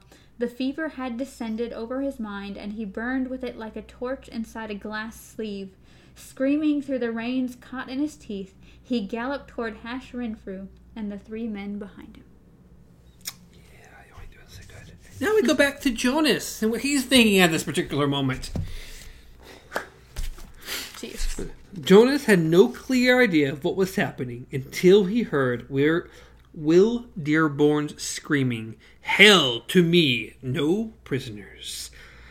Which, at that point, things were already screwed up. you didn't know, again, you didn't know anything till a quarter of your men were already dead. Yep, that's that. You're you're great, Jonas. You're you're great. You went, you made sure you had plenty of people, and a quarter of them already dead. See, this is why you probably weren't a gunslinger. Just throwing that out there. Which is weird because I could have swore at some point in this, at some point in this book, they mentioned Jonas talking about the touch. Like, uh, Yeah, he'd heard of it. I mean, like- he would have. He would have learned about it. Yes, or like uh, as far as like when they're playing castles and stuff, he could feel certain things. So it's like if they could feel this much about you guys, what the hell were you doing, Jonas? He didn't think maybe I should look behind me for a couple minutes. How is everyone just riding forwards? Thinks about the ball some more. It's those kids, Rory uh, exclaimed. His total surprise made him look more stupid than ever. Dearborn, you bastard! Renfrew spat, and the gun in his hand thundered in a single time. Jonas saw Dearborn's sombrero raise above his head. So pretty much, he shot his sombrero. Good job. Hey, you almost got him, okay? You almost got him. It's, it's, it's more than Jonas did. And of course, then the kid was firing, and he was good, better than anyone Jonas had ever seen in his life. Renfrew was hammered back out of his saddle with both legs kicking. Just some of the some of the way he writes is just comical. Like I'm I'm picturing more of a comical fight than like Tee!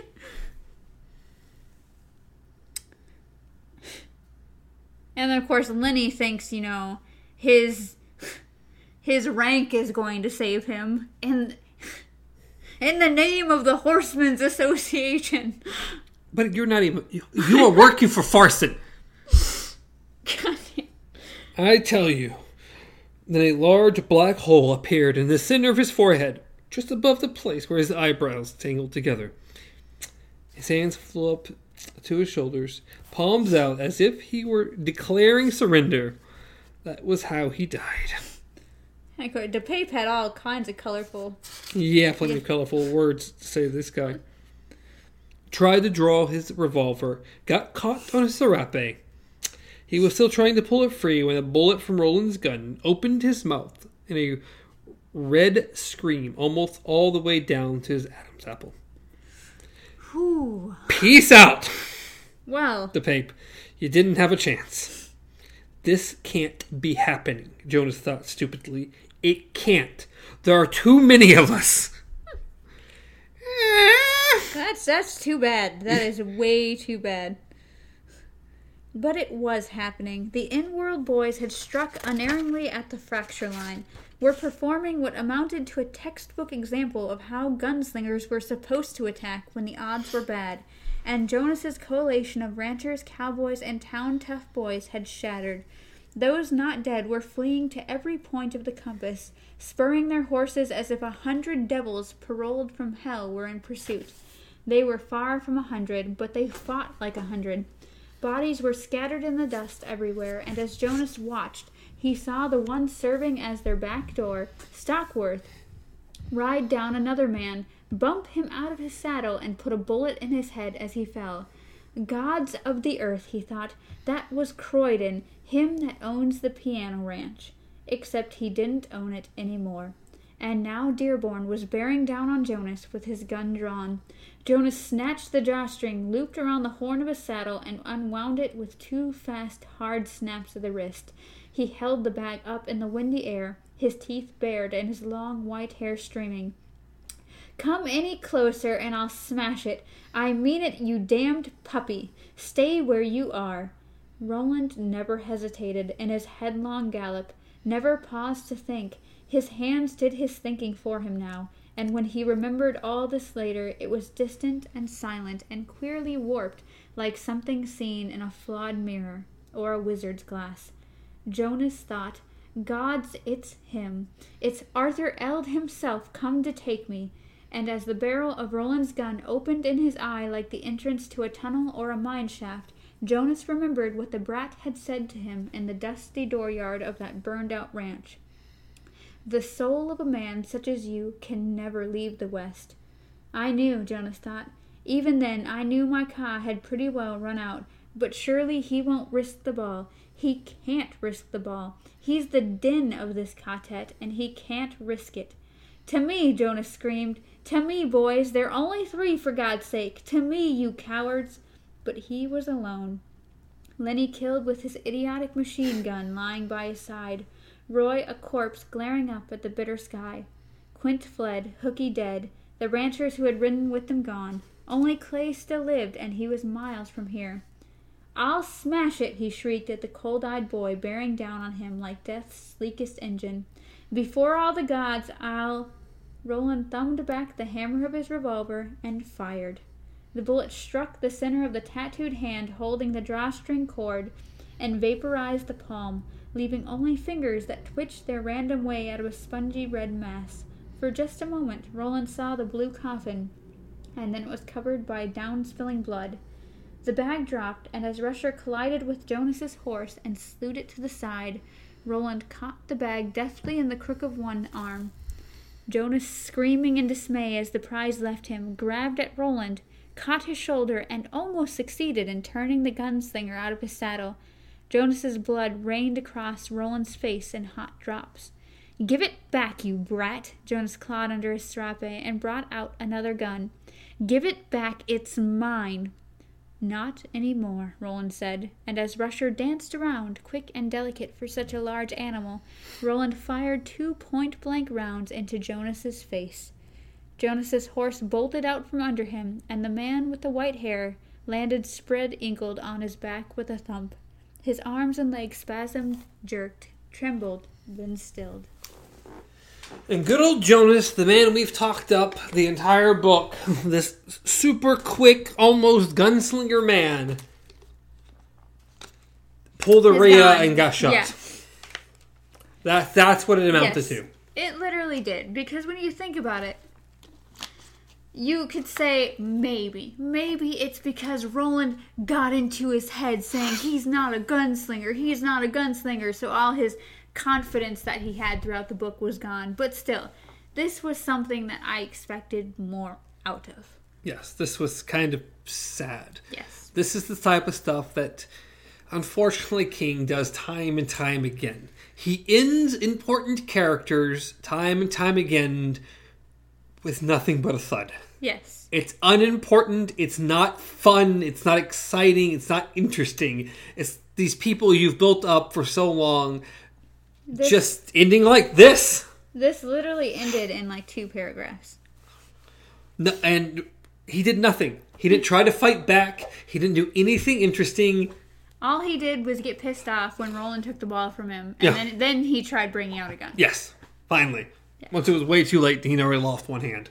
And it's like we already we had talked about this a little before the show started, and it's like things would have been so much different, like so so different if instead of going he needs the wizard's glass that's why he's here he would have said i have your woman That I mean, j- I mean, plain simple. It took a while till Roland ended up killing Jonas. Jonas could have drawn his gun as soon as anything was happening and actually tried to shoot the boys, yes and probably succeeded.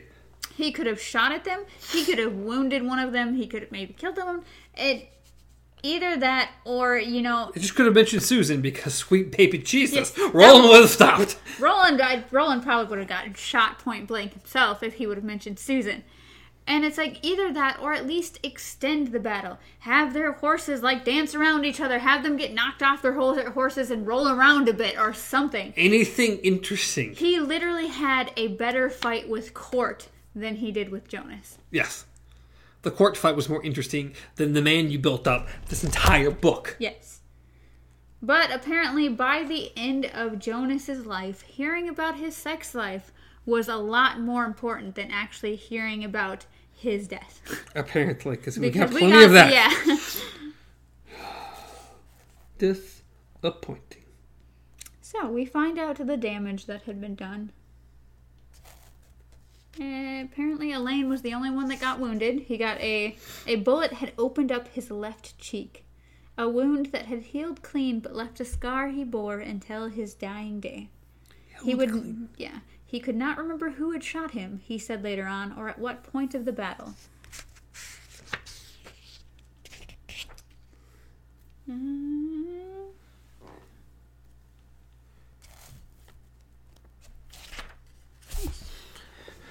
We finally reached the last page of this going on two hour podcast. Sweet We lords! did it! We haven't had a long one like this in a while. But next week's gonna be just as long. Okay. So yes, so he takes the drawstring bag and he opens it. Probably not the best idea there, buddy. really, especially since you just had all this bloodlust and just anger and action going on, and now you want to touch something that literally draws off that, literally feeds off like negative and powerful energy. But go ahead, go ahead, Roland. and opened it. For a moment, the bag's mouth was black, and then it filled with the irregular pulse of the lovely pink light. It crept up the gunslinger's smooth cheeks like fingers and swam in his eyes. Roland, Cuthbert said, suddenly nervous, I don't think you should play with that, especially not now. They'll have heard the shooting out at Hanging Rock. If we're going to finish what we started, we don't have time for. Roland ignored him. He slipped both hands into the bag and lifted the wizard's glass out. He held it up in, up to his eyes, unaware that he had smeared it with droplets of Jonas's blood. The ball did not mind. This was not the first time it had been uh, blood touched. It flashed and swirled formlessly for a moment, and then its pink vapors opened like curtains. Roland saw what was there and lost himself within it.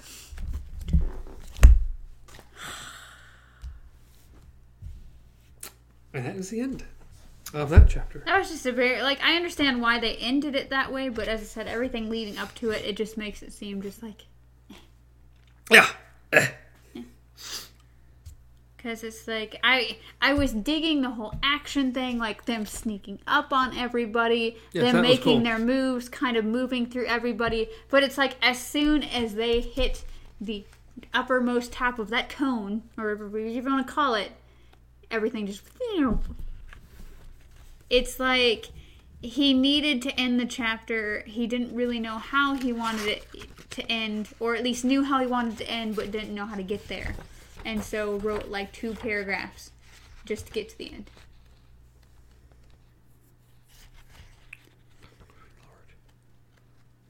Well, we have one really long chapter and then a bunch of little chapters. A bunch of little chapters. And then we get back to our crew. After our next long one, we get back to the crew. Yes, I which will be nice. people. Which will be wonderful. 15. Yeah, this was literally less than 15 pages. As Followed well- by another. Oh, sweet Lord have mercy. 10 pages. Followed by. About 15, 16 pages. Followed by another 15, 16 pages. Followed by the end of the book, which is barely anything. As much as I've enjoyed visiting Roland's childhood and understanding where he came from, as much as I love the whole Cuthbert, Alain, and Roland thing, I just there's there's too much lovey-dovey Roland and Susan and Yes, this is running off into the a sunset. love story type thing going on. I just need to get back to our people. Yes, get back to our people. It's it's good intermission. I would have liked. I almost would have actually preferred had they stopped multiple nights Yeah. and read, and we got snippets of what was happening throughout this, and so we could have kept going back to the characters we liked. yeah. Uh, versus just we only get like barely two snippets in the whole thing, and they're tiny little things. Yes. And it's like, and all of them is the same thing. It's like time moves weird, so no one really knows how long Roland was talking. And it's just like, but I would have liked to got your reactions on some of the stuff Exactly. that's going on. Like, especially this, if they would have, like, right before the last thing, right, with him going into the wizard's glass, just a nice snippet of, like, how Roland's feeling right Well, now. even that, Like, even if we were like long little intermission stays, Yeah. it would have been nice.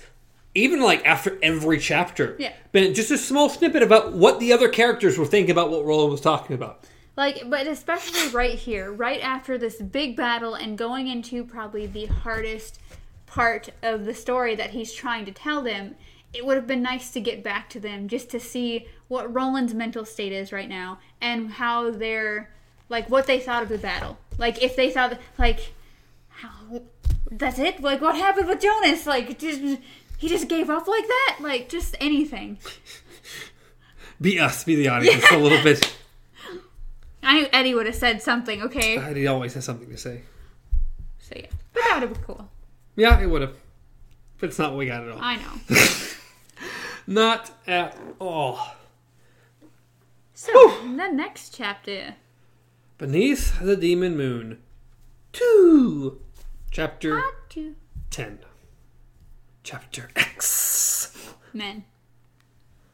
Now, X woman? I mean, X as in past as in not existing anymore, maybe. We're, this relationship's over. We're not with the demon moon anymore, okay? On that note, guys, Yeah, tell so I us what you think. Five more tiny chapters, so if you guys feel the same way, if you feel it just kind of like sped through it, or if you guys, how would you guys would have liked to have a little more insight to what our our home our home bodies our group is doing? Would you guys have like that as much as we would have, or are you do you kind of just like that it's a whole story just kind of rolled into one with no interruptions? Tell us what you guys think. Let us know. Like the video. Subscribe to the channel. Leave some comments down below. Let us know It's all that stuff Amanda just said. It's not important.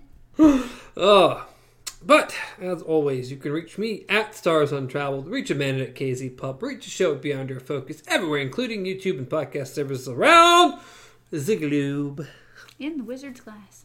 especially there. Because we're awful? I don't know. It only sees bad things, so I guess we're terrible. Ugh. Oops. Yeah, we- I think I just shot myself in the foot like Jonas, but. Okay, anyway. Uh, Here's the face. Oh, that's right. But till next time, long days and pleasant